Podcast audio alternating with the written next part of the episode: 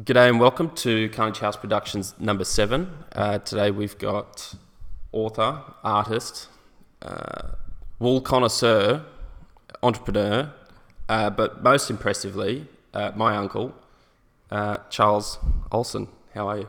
Very good. Thank you, Alex. Thank you for having me on the show. No, well, thank you for coming on. Um, look, a couple of things we might touch on today, but obviously we'll see how it goes. Yes. Um, one thing I guess you're quite passionate about is the farmers, uh, particularly uh, the drought. Mhm. Um, can you give us some kind of indication of is the, the current drought that the farmers going through anything? Is this a particularly bad drought? Is this kind of historically consistent, um, or is this just off the charts?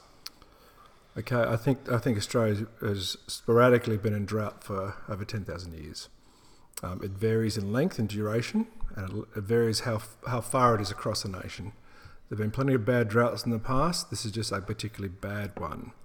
Um, always, when droughts happen, you have some sort of apocalypse going on where people think, "Oh my God, this is the end of the world. It's a big drought." But really, when you look back over thousands of years, and if you talk to geologists, we've had massive periods of dry weather, and this is just one of them. The problem is that we're opening up so much farmland that uh, the drought is affecting more and more farmers because we actually have a lot more farmers, a lot more Right. animals.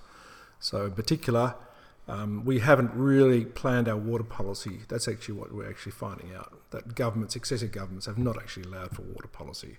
They haven't brought down water from the north, which has always been an option for 50 years under the Bradfield scheme, which is uh, capturing all the water in North Queensland and opening channels up and bringing it right down to the middle of Australia, right down to Victoria. It might cost $100 billion, but so what? We'd actually open up Australia. Yeah, So lack of infrastructure and lack, lack of planning is what we're seeing, and also a lack of government uh, planning for drought. There's been no planning at all. right. So, uh, if it was up to, is is that a question of uh, um, purely getting licenses and government approvals for that type of scheme, or is it like would there be an incentive for the private sector to do that, or would that pri- primarily be a government job? Uh, I think it's got to be a total government job. They can, for instance, we talked about with farmer groups um, increasing GST to five percent, extra five percent over twenty years. Legislate that, and it stops. And that five percent would go to massive infrastructure programs to bring down water from the north. Yeah, um, when you come to mountain ranges and what have you, there's solar, good solar uh, energy that we can pump water all year round. Uh, but it's just a, like a lack of planning. But it seems to be the current crop of government officials, all of it are thinking about three-year terms rather than 20 or 30-year terms. sure. And that's a problem right across the world. But some governments uh, around the world have, have shown that they, they do want to plan. It's mostly in developing nations that are really uh, showing us how it should be done. But really, until we have the, uh, a, a solid government in place that actually thinks about farmers primarily rather than as a reactive way, we're always going to have this trouble and we're always going to have people in drought. Yeah. So, um, as you mentioned before, um, this pattern of, I guess, warming and cooling has Yeah. been exactly that a pattern for Yeah. several thousand years, even going, I guess, since the earth began almost. Um, do you think this is, uh, I mean, obviously, some people will chalk this ex- kind of drought period up to climate change. Um, is there any basis for linking the two? All right. Well, look, it's, uh, it seems to me since people stopped going to church, there's still this there's still this desire to think about something which is which is bigger than just us surviving. So climate change has become, or certainly man-made climate change has become um, a new type of church and religion for a lot of people. People like to be apocalyptic, but it's probably deeper than that. Um, Big oil is not really um, in favour of the U.S. Democrats. So it was very convenient for Al Gore and co to actually pick big oil up and make that an example. And the best thing was to come up with spurious figures about how the last 150 years have seen a large spike in temperature Sure. owing to a very, very min- minute of extra CO2 in the atmosphere. And most people have bought it because most people haven't got the chance to sit down and think about it. They trusted those people. Sure. Um, for me, it, it's a great hoax, um, but I certainly think we should look at things we can do to mitigate um, use of fossil fuels, just because it's a good thing to do. Sure. Why, sh- why should we keep relying on the Middle East for, for our energy? Why don't we start developing it here? Yeah. So in some ways, we, I think there's plenty of middle ground for all of us. We Yeah. can always say, okay, well, I don't accept that it's man-made climate change, but listen, let's try and do some things that are really cool. Yeah. Uh, for instance, one of our companies is working on reducing methane in cattle, Sure. making them more productive. So That has been uh, mentioned quite a few times recently. Yeah. Is uh, particularly by the Greens. Yeah. Is the amount of methane produced by cattle. yeah, and look, it's a, it's a convenient thing to say that we don't want to get rid of beef farming, but the way to do it is say they're Get rid of cattle. get rid of cattle. And it's Yeah, like, sure. you, you idiots, like there's been uh, ruminants walking the planet for millions of years emitting methane, and the Earth's learned to deal with that on Mm. Sure. a 12 year anthropogenic cycle. Uh, but again, it's fundamentally supports this lunatic idea that they're- all our activities are, are, are leading to the end of the world. And it's just it's just apocalypse. I think I think it's genetic. I don't think people actually use their brains and look at the science. I mean, Sure. Albert Einstein posited E is equ- equals mc squared in about 1920. Okay, and he he he said really basically there's nothing faster than the speed of light in that equation. Now, for the last 60, 70 years, uh, most world scientists looked at that and said, well, is that true? Is there anything faster than the speed of light for that theory to become exact? And that's what it was. It was a theory until I think it was about the 70s or 80s where it was proven that light was the fastest known uh, object in the universe. So his theory was proven to be correct. So it's now a fact. This is uh, this theory of man-made climate change has been lack of skepticism right from the start Sure. because monetary forces have paid scientists to prove that there is man-made climate change. There's been a massive bribe. And There so- is obviously that incentive that, that they have that incentive issue where the scientists who go along with the government policies, which is a reflection of what I guess uh, a bunch of people and activists think, Yeah. um, if they contribute or, or kind of solidify the findings to support this kind of, um, it's almost like a, a self anti-human, like self-loathing um, ideology. Um, well, they're, they're going to be the scientists that get the grants and get the, the funding. yeah, you've got to drink the green cordial. Yeah. You've got to come on board with uh, the philosophy. I mean, it's, it has happened again and again and again in history. You know, the, the rise of the Catholic Church and put persecuting Protestants and burning people uh, over you know the 14, 1500s. The Inquisition was the same thing. You accept Mm. our philosophy, or we burn you. Sure. And you see it today. It's almost there that you talk to someone who's a, a climate change fanatic, uh, and immediately you object. They attack you personally straight Sure. away. Yeah. It's the same sort of thing that you just there seems to be this genetic rollover again and again and again yeah. just because you don't agree with them, they get very violent. Sure. So um, that in itself weakens their theory. But the th- biggest thing that I've seen is they just will refuse to recognise history. You go back for all recorded history until the Hun, for instance, and the Mongols. They were able to take their horses across the steppes of Asia because of massive rainfall and climate change. Um, Genghis Khan was able to actually benefit from many, many years of great warmth and, and rainfall, which allowed his horse horse uh, tribes to move right across Asia and unite the Mongols. Yeah. Now they forget that Sure. the Sahara five thousand years ago was a was a rainforest. Yeah. You know there was not not many many factories around five thousand years ago. There weren't many you know two stroke motors running around. Well, we don't. You know, the- they're they're not exactly sure who built the pyramids. Could have been the aliens. Could have been the aliens. Could have been the aliens. So they might have been teetering around with tractors and whatnot.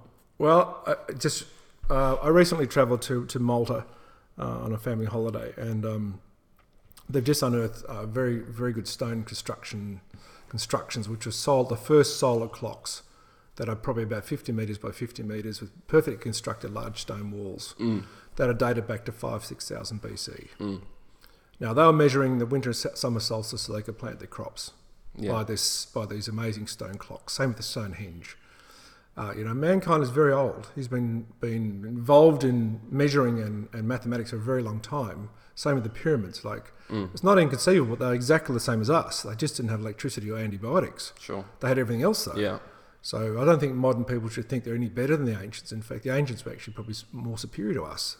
I agree. There is kind of this um, Whig version of history where people adopt this kind of thing where they say um, we are necessarily smarter or we are necessarily better in all aspects by virtue of the fact that we're further along. Right. Um, and they also say that we we don't really lose any knowledge. We only build on on top of knowledge. But what you find out is um, the theory doesn't really hold because you couldn't say that the world in 1943 was better than it was in 1937. Um, in the midst of the Second World War, you couldn't say the same thing for the First World War. You couldn't say that for the Dark Ages or the plagues or, or whatever. Um, but there is kind of this, uh, in my opinion, there is kind of this thing where people say, well, we're necessarily better and we don't, don't have to heed the advice or, or the knowledge of previous generations, even further back, you know, that Yeah. of, uh, several centuries ago. Um, look, Well, I am well, that's skeptical. because sorry to interrupt. That's because people do not study history. Mm. They just study convenient, f- disputable facts because it suits their philosophy. Sure. You know, there are a lot of angry people in the first world countries. A lot of angry people that can't achieve high wealth, can't achieve success, so they focus on turning their anger towards other things. Mm. When the whole idea of climate change philosophy is actually redistribution, redistribution of capital. They want to take money off the oil companies and wealthy people and redistribute to themselves. Yeah. The way they do it is by carbon taxes or by taxing oil or Sure. making it difficult for manufacturing. They are, in effect, a lot of them are just socialists, pure socialists. They don't understand that you shut these things down, you shut down society. And you look at the way Russia operated in the 40s and 50s and 60s.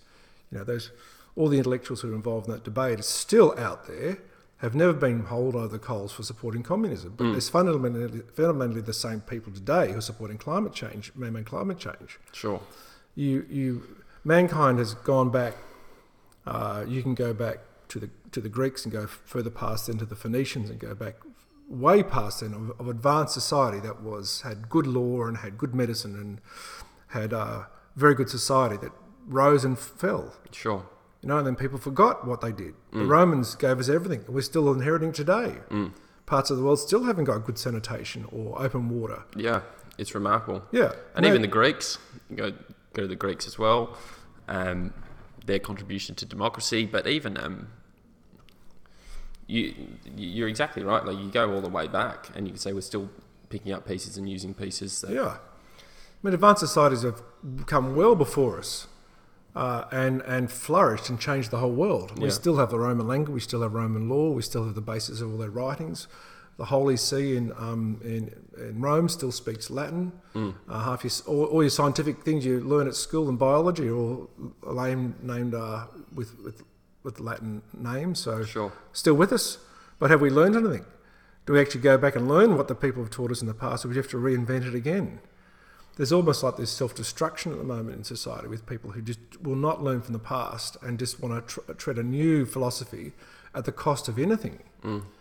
But it is it's almost like a willing self destruction as well. John when Johnny Ruddick was on the uh, on the podcast, he was talking about kind of the differences between the left and the right, the fundamental differences. Yeah. And he says the right one of the fundamental things is that they believe in incremental change.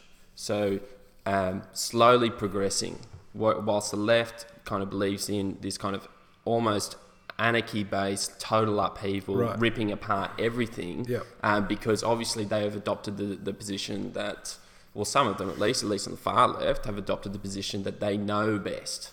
That um, they are kind of the epitome of the you know several hundred thousand years of evolution, and That's that it. their their wisdom kind of supersedes all the previous Mm-hmm. e- everything previous. Um, do you think as well, kind of this issue of climate change is a luxury that is kind of afforded to? If you're worrying about climate change, you're obviously you don't have much to worry about.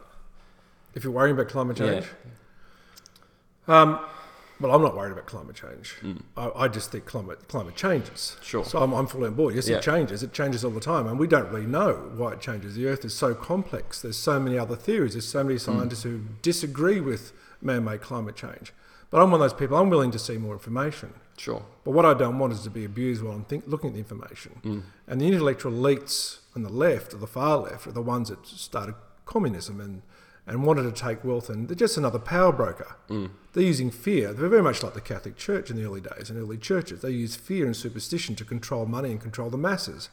It's just a political system. Mm. This is just a very, very raw attempt at controlling masses with fear like the end of the earth. Like what's happened in 30 years ago, Al Gore said that all the foreshores in America would be swept away. Well, I- I'm sorry, everyone's still there. Mm. Yeah, everyone's still there. The polar bears are still hunting, they're still happy. In fact, with broken ice, polar bears are able to hunt better. So I don't see anyone actually suffering at the moment, No. except uh, obviously all the intellectuals' bank accounts. Their bank accounts are not as much as they thought they'd be. Sure. Uh, so really, it's from my point of view, is the, the intellectual elite is very much like George Orwell talked about in Animal Farm. These people who think they're much cleverer than everyone else, who think they can dictate policy. I mean, how many intellectual people got so upset that Donald Trump got elected? They were outraged. Friends of mine here in universities who are very good mates of mine were outraged, and their suggestion was, well, obviously populations need to be re-educated so they don't Yeah. vote in Donald Trump. And my reply to that was, that's what Pol Pot did. Yeah. He re-educated everybody and killed everybody. Yeah. In fact, he killed everyone with glasses just in case they were intelligent. So this it just recurs again and again. So uh, yeah, I don't. I just don't like the movement itself, even though I'm interested in the debate. Sure. I mean, there is kind of this uh, almost Pascal's wager type of thing. Dougal gets at me when I talk to him um, because I don't play the devil's advocate enough. I Because see. most of the people um, I have on, I've agreed with for the most part anyway. So there is, I, I, I feel like there is kind of though the kind of um, almost, let's just say, even if we don't think it's right, for the sake of the argument, because the proposed destruction is so severe uh, in the case where the skeptics are wrong, that it's almost kind of the safe option to adopt these policies Yeah. anyway. What would you say to someone who says the worst possible outcome is so bad that you should treat it anyway? Okay, firstly they should have a cup of tea and lie down, have a good rest, then wake up and then talk to me rationally about what's happened, what's the evidence was happened. Let's go evidence based so far. Yeah. I look at the evidence, which is pretty clear. There's not that much increase in CO2. Number two, I take strong objection to CO2 being called a pollutant. That is just completely crazy. Sure. But I'm happy to talk about pollution from cars and factories and that sort of stuff and control of that. So I find the middle ground. Um, for instance, I was in London recently, and uh, the new cabs have electric and petrol motors. And as soon as the cabs hit the cities, it goes full electric, so it keeps the pollution down, keeps down the carbon monoxide and all those terrible things that cars emit. That's the sort of ground we should be talking about: cutting pollution. Um, you're certainly not going to stop India and China from growing and cutting their power. Yeah. This is what the intellectual elite don't understand. This is a battle about trade. China and India want us to shut our manufacturing down because they're putting up they're putting up coal furnaces quicker than you can throw a ball at them. So Queensland, for instance, half its revenue comes from coal exports. Yeah. You think they're going to shut down coal exports? I don't think so. But so the idea is to find middle ground in these debates, and if you find someone who's a who's a climate change advocate, that find the middle ground. But it's very hard to find them. Very hard, and that's that's why I've been trying to talk to people and say, well, let's let's start on something simple like stopping methane in cattle. We can do that by feeding them better because my interests are Yeah, in stock feed. sure. You know, declaring an interest, I feed cattle to make them more productive. Yeah. And uh, if I can develop methane products for cattle, it's going to help me enormously, but also help help uh, the economy and the world. So there are good debates we can have, e.g., Sure. farmers planting new crops that are genetically modified to be deeper rooted and sink carbon, which actually drought-proof properties. So these are good debates we can have and find some middle ground. But otherwise, to say shut down manufacturing, shut down energy. Sure. And I know companies in in South Australia they've put in massive diesel generators to keep their factories going because the Labor government's last crazy policies. So really, I think it's just a debate of being sensible and what, what you're actually finding about it's actually about you're arguing about redistribution of capital. Yeah. Tens of thousands of scientists are now on the gravy train getting massive money from from uh, left-leaning socialist groups to prove this this crazy science. Sure. That's really what it's all about. Now, if you stop it tomorrow, you watch this, you watch you stop funding these scientists tomorrow, you watch the movement die overnight. It'll just be dead overnight. Yeah. 'Cause They'll go move on to something else. Like scientists will just go back and say, well, we'll just go back to the pub again or find something else to do. Yeah, I yeah. Look, it is um, it i- i- it is a fundamental uh, incentive problem um, that you have when taxpayers funding scientists who want who need funding, obviously. Yeah. Um, and they're going to want to align themselves with kind of the government or whatever's policies hip and trendy rather than Yep. actual scientific results. Yep. Um, But Look- saying that, to answer your question again, Yeah. you said, "D- why shouldn't we agree with the skeptics? We say to the skeptics, what's the alternative for power? And they say solar and wind. You say, well, that will, that will provide maybe 5% at ba- best for our nation's needs. So what you're saying is we should shut down all manufacturing. And Yeah. the answer is, well, solar's good enough. And I'm saying, well, have you tried to run a factory on solar? Because I have. I try to put in batteries and solar things. We'll just start the machines in the morning. By 10 o'clock, it's all gone. Mm. So I'm, there's 50 people out of a job. yeah. So they just don't think it through practically what that actually means because they've been they've been polluted with this silly science. But um, okay, let's go nuclear. Yeah. Let's put nuclear in the middle of the desert so it's all safe. Why out there that no one's there and put some big reactors out there because there's no shortage of uranium out there. Well, I mean, if we it's we're, we're taking everyone else's waste anyway. So right, so let's just We're do taking it. everyone's waste anyway. The uranium's already in the ground. And we could have free energy. Every house could have free energy. But then again, the oil companies don't like that either. Yeah. So there's all these vested interests, Alex, in this in this world. Nothing, no one does anything for free. No. Every person who has an agenda, there's a re- usually financial motive behind it. That's what at my age at 55, Hmm. you start looking. Why is a person saying that? Like, what's your interest? Like, how many mates I have who believe in climate change, man-made climate change, they're still driving a poxy old Ford or old Commodore, Yeah. six-cylinder Commodore, spewing out heaps of carbon gas. Like, where's your skateboard, mate? Yeah. Where's your Prius? You know, where's your Segway? They, But, no, but they won't e- get e- it. even the prices, even those um, to manufacture the batteries for those things, um, it's uh, enormously costly for the environment. It is. to um, with all the, the chemicals like the alkaline and the lithium, all that stuff to actually um, concentrate it and to refine it to a point where you can actually use it in batteries, unbelievably damaging to the environment. Well, they don't see that, you see. Mm. They, they go straight to the CO2 as being the bad one. Yeah, But the thing about this debate should be enlarged to what about people getting sick in the cities because of the pollution of cars? Sure. That's Sure. what we should be talking about getting rid of cars in the cities and replacing with electric cars, replacing it with segways. I mean, why can't we ride segways from North Hornsby into the city? It costs seven cents a week to charge it. You know, Mm. I'm they, a fan of segways. yeah, let's do segways. Let's do electric skateboards. I mean, every bloke, will be, you probably need an umbrella once in a while. uh, Electric bikes. Electric bikes, yeah. What? Let's do that. And if the government's so concerned, make it start on something that's practical and easy. We can all get our heads around. Like, Sure. no more petrol cars in the cities. Yeah, Let's do that and replace it with. You might get a massive free. You might get free registration, or a massive deduction off the cost of your car if you get an electric hybrid. I feel like though um, people, if they really want to, like I, for instance, I'm a, a, a big fan of cutting taxes. Um, I feel like if you know i- if the people want electric cars, which I think for the, for the most part people do, people adopt the thing. Well, I, I don't necessarily, even if they don't necessarily believe in climate change, they think, well, you know, the, it, I- I'm doing something for it. Um, Sure. s- So I feel like, you, you know, if you cut taxes, people will buy more electric cars, more electric scooters, whatever. Um, but I, look, I'm, I'm definitely on board with nuclear. I feel like if we've got all this uranium in the middle of the, i- i- in the middle of Australia, we've got a situation where we've got some of the highest power prices in the world. Yeah. Um, despite the fact we also export enormous amounts of coal, Yep. um, like in my estimation, it's just pretty abundantly clear that the solar that the we just don't have the ability to store solar power um, to the extent which is actually economically viable. Right. And it doesn't even matter how many panels you put up if you can't store the energy, then it doesn't really make a difference. Exactly. And it's unbelievably costly.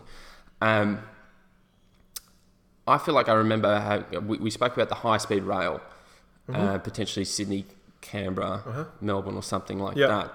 Now, if I remember correctly, you've been advocating for this for ages, haven't you? Sure. Or something like that. Yeah. Sure. Um, would you would you like to still see that go ahead More than ever. more than ever? Uh, a variety of reasons. Um, I've talked to friends in government and very reasonable people on all sides of the house saying, well, it's not economically viable. And my viewpoint is, well, you, have, you haven't done your sums properly because you're not actually including social mathematics here. That is, we're having to build all these hospitals in country areas to take care of people. High speed train means you're in the city in one hour from the middle of New South Wales, wherever you are, um, and can get world class care with a high speed rail you're talking about reducing road deaths. You're talking about um, Lowering hou- house prices as number well. one, decentralisation of housing. You can live in, on a five-acre estate somewhere down at Cootamundra, Yeah. young, have a wonderful life, and be in the city in an hour and a half every day, Mm. like the Swedes do. In Sweden, they travel two hours to work on these high-speed trains, and they actually open up the office in there on their laptop and do work on the way in. Every Mm. They've day. got other problems though, the Swedes. There are a lot of problems. They're doing. ABBA's gone. Abba's gone. They're not coming back, ABBA. if you saw, if you saw, uh, what was the show? They Mamma Mia Part Two. That's a real problem. I went to Obviously. sleep. I, I felt ill watching. Really? It. Yeah, I watched Mamma Mia one with the family. That was pretty good. The number two I was like, you joking? Have you all been hit in the head with something sharp? Yeah, Yeah, terrible. That's a real problem. For that's a me. real problem. Yep. Purge, Mamma Mia, get it off. Get it off. Don't watch it, folks. It's appalling. Number two. I wouldn't wouldn't watch it. What else? What else has come out of Sweden that's any good? Herrings? Volvo. Volvo. You had a Volvo for a while. Well, one and three break down. Is that true? Yeah, yeah, they do. They, you get a good one, it's great. But you get a bad one, it's like, oh my god, just It's a bit of potluck. You just got to build, buy a tow truck with it. True. Yeah. Yeah. It's like a um, a kebab at two thirty in the morning. What happens? Two out there? of three are good. Two out of three. are One good. out of three are suspicious. One's going to sound like a bunch of sparrows leaving the nest in the morning. Yeah. Yeah. That's Terrible. it. Um, now, you've got some more artistic endeavours that you're going on Uh-huh. at the minute. Um, what we'll do is we'll put a, uh, a link in the podcast so that Oh, they can thank have you. a look at the stuff. Um, Thank you. So all eleven people, and about six of them are related to me directly, who listen to this podcast, will be able to have a look at them. What's 11 more than I've got now? Takes that to about 16, I think. 16. Well, 16. we're on the way up. I've had We're a on the- 33% increase or 40% increase. well, there we go. There we go. Um, have you always been passionate about painting? Uh, Mum, my mother's a very patient lady and tried to teach me when I was young. And like when you're 14, 15, you don't really want to paint stuff, you know, you want to get and do other stuff. Um, but it's something I started about two years ago and um, it just developed into something you really enjoy. Mm. Something you do, it takes your mind off work and it's a form, form of meditation and relaxation for me. Mm. So when you got your beautiful day and you've got music out there and you've got a paint and you've got a, a fresh canvas, it's like a like a new life. Mm. You know, what am I going to do today? And it's uh, just a very nice. And you meet other artists and you start looking at other great artworks in the world and you realise how brilliant most of the artists are and how crap your art is. You do, but because it gives you an understanding how brilliant a lot of the artists who are famous are. Sure. So you actually have an appreciation all of a sudden for something completely new. It's like a, it's like a transcendence. Mm. You know, where where do these ideas come from? These techniques?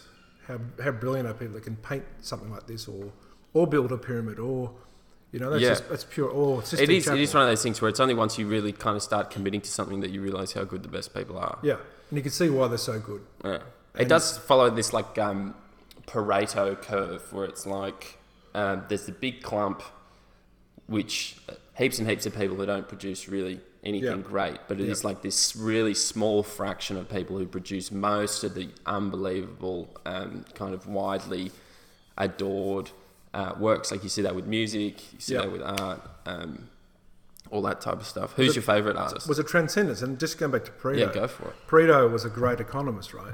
He talked about um, groupings as in the 80-20 rule, which is his most famous rule. That Yeah. is, eighty percent of eighty percent of wealth will come from twenty percent of the economy. Sure. Mm. Eighty percent of the great art will come from twenty percent of the artists, and it follows right through. The eighty percent will vote a certain way for it. So there's amazing rule through society Mm. that uh, you know twenty percent of the guys will get eighty percent of the best chicks. That sort of stuff. It's it actually follows right through society as, a, is. as a real like Fibonacci type pattern. There's patterns to our behaviour, which are genetic or environmental. When it's um, to sorry for digressing to No, talk no, no, about no, your no, go favourite for it. artist. You can't have a favourite artist. You can have a whole bunch of artists that you love. It's like, what's your favourite lolly? Well, I like Mars bars. I like Snickers. I like, you know, like snakes. I Yeah. Mm. like, I like everything. They're all good. Just depends what mood you're in. Sure.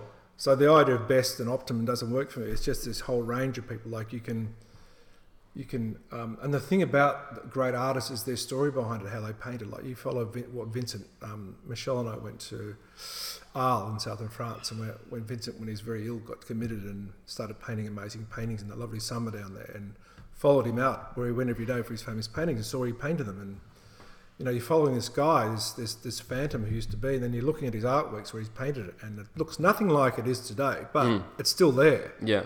So you're thinking, well, what was this guy going through? So you start researching who he was and his life with his mental sickness and Sure.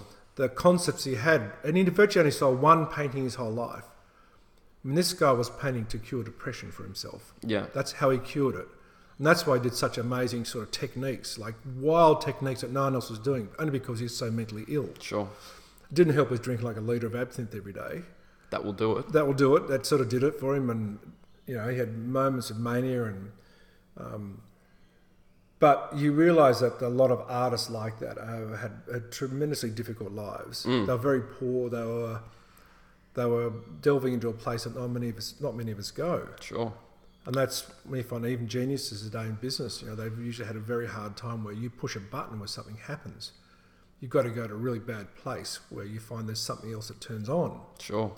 Whether you're developing something yourself or getting involved in something that's really hard, something happens. And you find that you unlock a new gene code. You unlock new proteins in your brain. All of a sudden there's new creativity that comes out, but you've got to do it hard. Doesn't mean you're working hard. It just means you're going through a very difficult time where your brain is just going, I just can't cope with this. What am I going to do? It's a pretty consistent theme It is. throughout. Uh, like I mean, I- I'm pretty sure Nietzsche, his parents uh, died when he was extremely young, or Right. something like that, and so Right. that obviously for him just triggered this really kind of dark but really deep understanding of what drives kind of the human psyche. Yeah. Um, I'm pretty sure John, it might have been John Howard's father died when he was relatively young or Right. something like that. I, I think it made him like um, a lot of these people, their death particularly yeah. drives this type of stuff. Like when you come to grips with your own mortality and Well, great stories in the past, you know, great men, um, great men who've risen up through great adversity, like Winston Churchill, Abraham Lincoln. Alexander the Great, Yeah, his yeah. father died young. Yeah, well, I think Alexander killed his father, which was You reckon he Hmm. I, I, of course he did. Yeah, there was a lot of pressure. Philip was taking other Philip, his father was taking other wives and having new children. So Alexander's mother, Oli- Olympia, was a pretty harsh lady. I think she might have done him in. So, um, but anyway, again, there's there's a young man who was given the world, and um, he would have had a very harsh life. You know, there's that, that famous story of.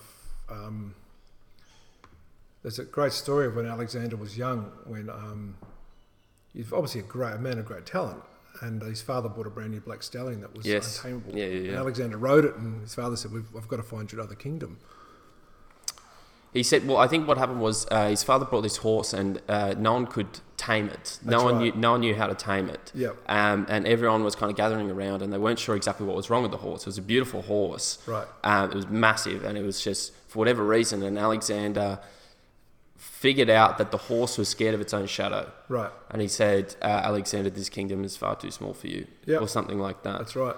Um, And also, there's a, there's a great there's a great um, lesson in um, the whole Macedonian campaign, which goes through history again and again. That is, Philip did the hard work of forging a new army with a new with new technologies.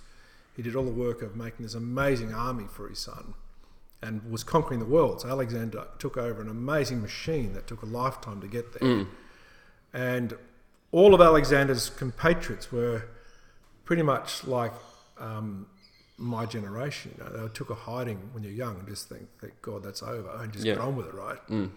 Then when he was on campaign in Babylon, um, they were t- ten years in campaign. All the next generation of young men were sent to join him. All the next young guys, 17, 18 years old, and um, they got up there straight away. Alexander's companions and those guys just gave him all a good hiding just because they turned up to pull him into line.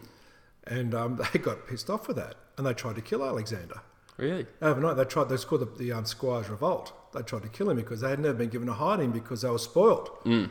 Back in Basildon and Pella, um, they had luxuries. and Alexander was sending back billions and billions. Mm. So these guys were soft, and the parents obviously sent them up to Alexander to um, Put him in harden line. up. Yeah. Yeah.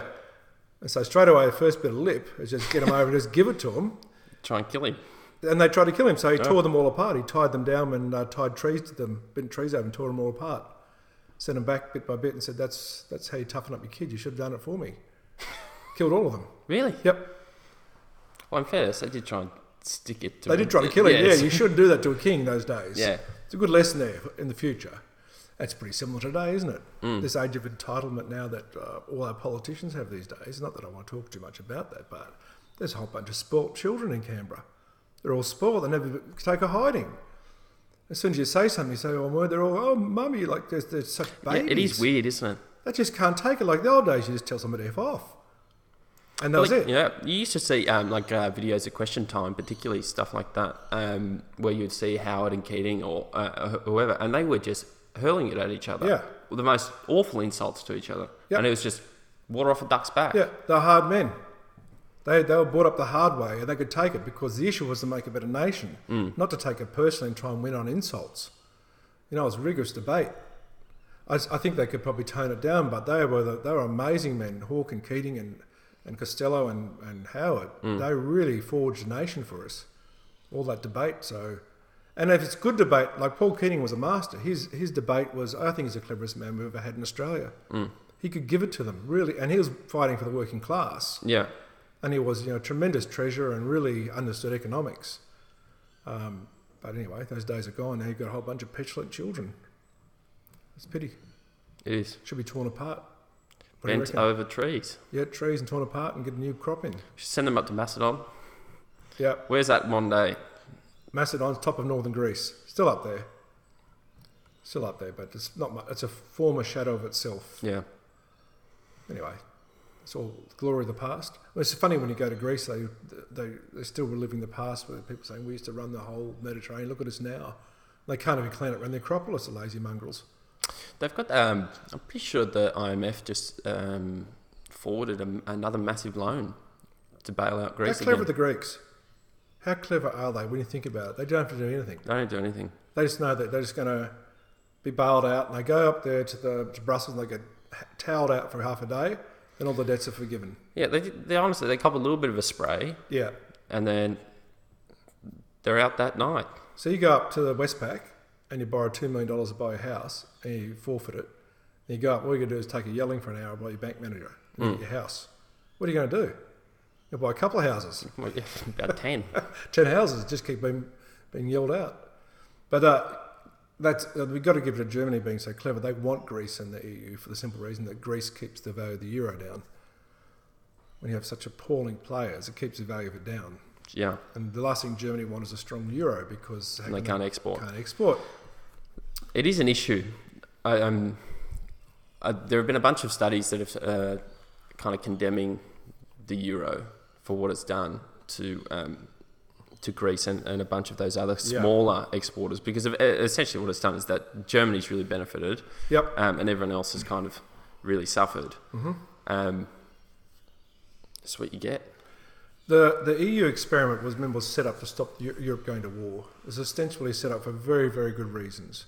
And it was meant for equity that everyone would put in and everyone would share in the wealth of Europe because it is an amazingly wealthy place. Mm. But you have, you have races like Germany that are so genetically inclined to discipline and hard work. They're like this tribe of people that Caesar couldn't beat. You know, they're all so, they're like a bunch of well intentioned, highly They intelligent are. ants.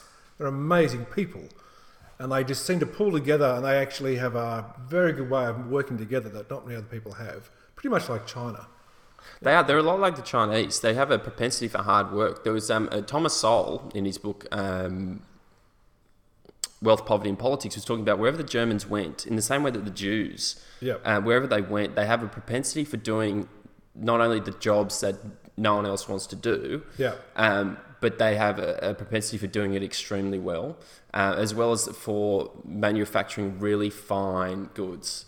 Like a lot of the, the best pianos come from Germany. yeah Um, uh, they were also at the cutting edge of uh, like optics in terms of manufacturing like glasses and lenses and all that stuff. Like all these really fine goods. For whatever reason, culturally, the Germans seem to be particularly fine tuned at it. we'll go to mercedes benz go to german steel go to german submarines go to aircraft you know these um, they actually have a intellectual and physical collectivism they get it and that's that's their hereditary um, what they've done for thousands of years they're able to work together in harmony Mm. which is very unusual. Uh, for some reason, they just do it, whether Yeah. it's the water or the air or who they are. They're an amazing tribe of people. But the EU is failing because it has stifled innovation. You cannot produce a sausage, for instance, in Europe that's more than 50 grams, for instance, this shape, this colour, this weight. Everything is, everything's now set and rationed for rules. Yeah. So, for instance, you can go into the UK and Germany, you can't set up weekend markets and sell your own produce, otherwise, you get shut down. So, there's a huge move towards conformity, and um, it's very complex, but they try and ration everything so no one's dis- disadvantaged, no one is advantaged. Mm. So, that's actually a huge stifling competition, which will undo, which will undo the EU. It has to undo it because the people already are saying, Well, I'd like to do something different. And the EU goes, No, you can't. Mm. You can't do that. For, you go to Malta, for instance, and Malta is part of the EU as a special state. And Malta has been the centre of online gaming, and they offer only 5% tax. Really? And it's like you go to Malta, it's like going into uh, Star Wars and seeing one of those mega cities. Uh, You've never seen a more beautiful city in your whole life because tax is so low. And they've offered massive to- tax benefits for companies setting up there. Yeah. So That's the way to do it. That's um, I'm pretty sure it was uh, Finland did the same thing. It might have been Finland or, or I know it was one of those Scandinavian countries who were just really struggling. They just said, we're going to cut your tax all Yeah. the way down if you come here. They brought e- everyone, of course, always sets up shop there, um, and the co- economy starts booming. Well, the E EU, EU want to shut that down. Yeah, This is the per- they want they want them to pay all the taxes and you know there's a very ex- there are a lot of countries in the EU that really pay a lot of tax. Hence why UK want to get out. They're the second largest funder of EU. And what do they get for it? yeah, They just get unmitigated migration, which they don't want. Now, London, uh, England is packed already, already packed. You can't move in London, and they want to put another four hundred thousand people in there. So anyway, madness. the EU will fall apart. Twenty years, it'll fall apart. Mark my words. I've said it here first. Remember here, Carnage House six- exclusive. sixteen people listen to this. I've just called it. What's the date? Two thousand eighteen. So two thousand and thirty-eight. It's all over in Europe. 2038's all over. Twenty It's thousand. an Al Gore prediction. probably not as intelligent as Al Gore. And I haven't got his mansion and his helicopters and his jets, but it's still my prediction. That's good. That's good. We'll we'll record that, and that'll be. Um, we might even put that on Facebook Sure. as a separate post. Why not? Chick Olsen. All right. Well, We're done? yeah. Is there anything else you want to say? No. Or? 100%. That's it, 100%. 100% Terrific. done. Okay, well, uh, as per usual, shout out to our sponsors, My Style Suits. If you want a suit rental, formal interview, absolutely whatever, 80 to $100, I'm depending on ordering the three. three suits. He's ordering three suits. Um, Tell Dougal to get his finger out and get them sorted out, please. that's Will. Oh, absolutely. Well, he's got to get his finger out over a bunch of things because he's done two podcasts. Both of them were with me, and I've done the other five. So He's got to get his wrist out as well. he's, he's got to pull his neck in. Yep. All right. Uh, thank you for listening. Cheers.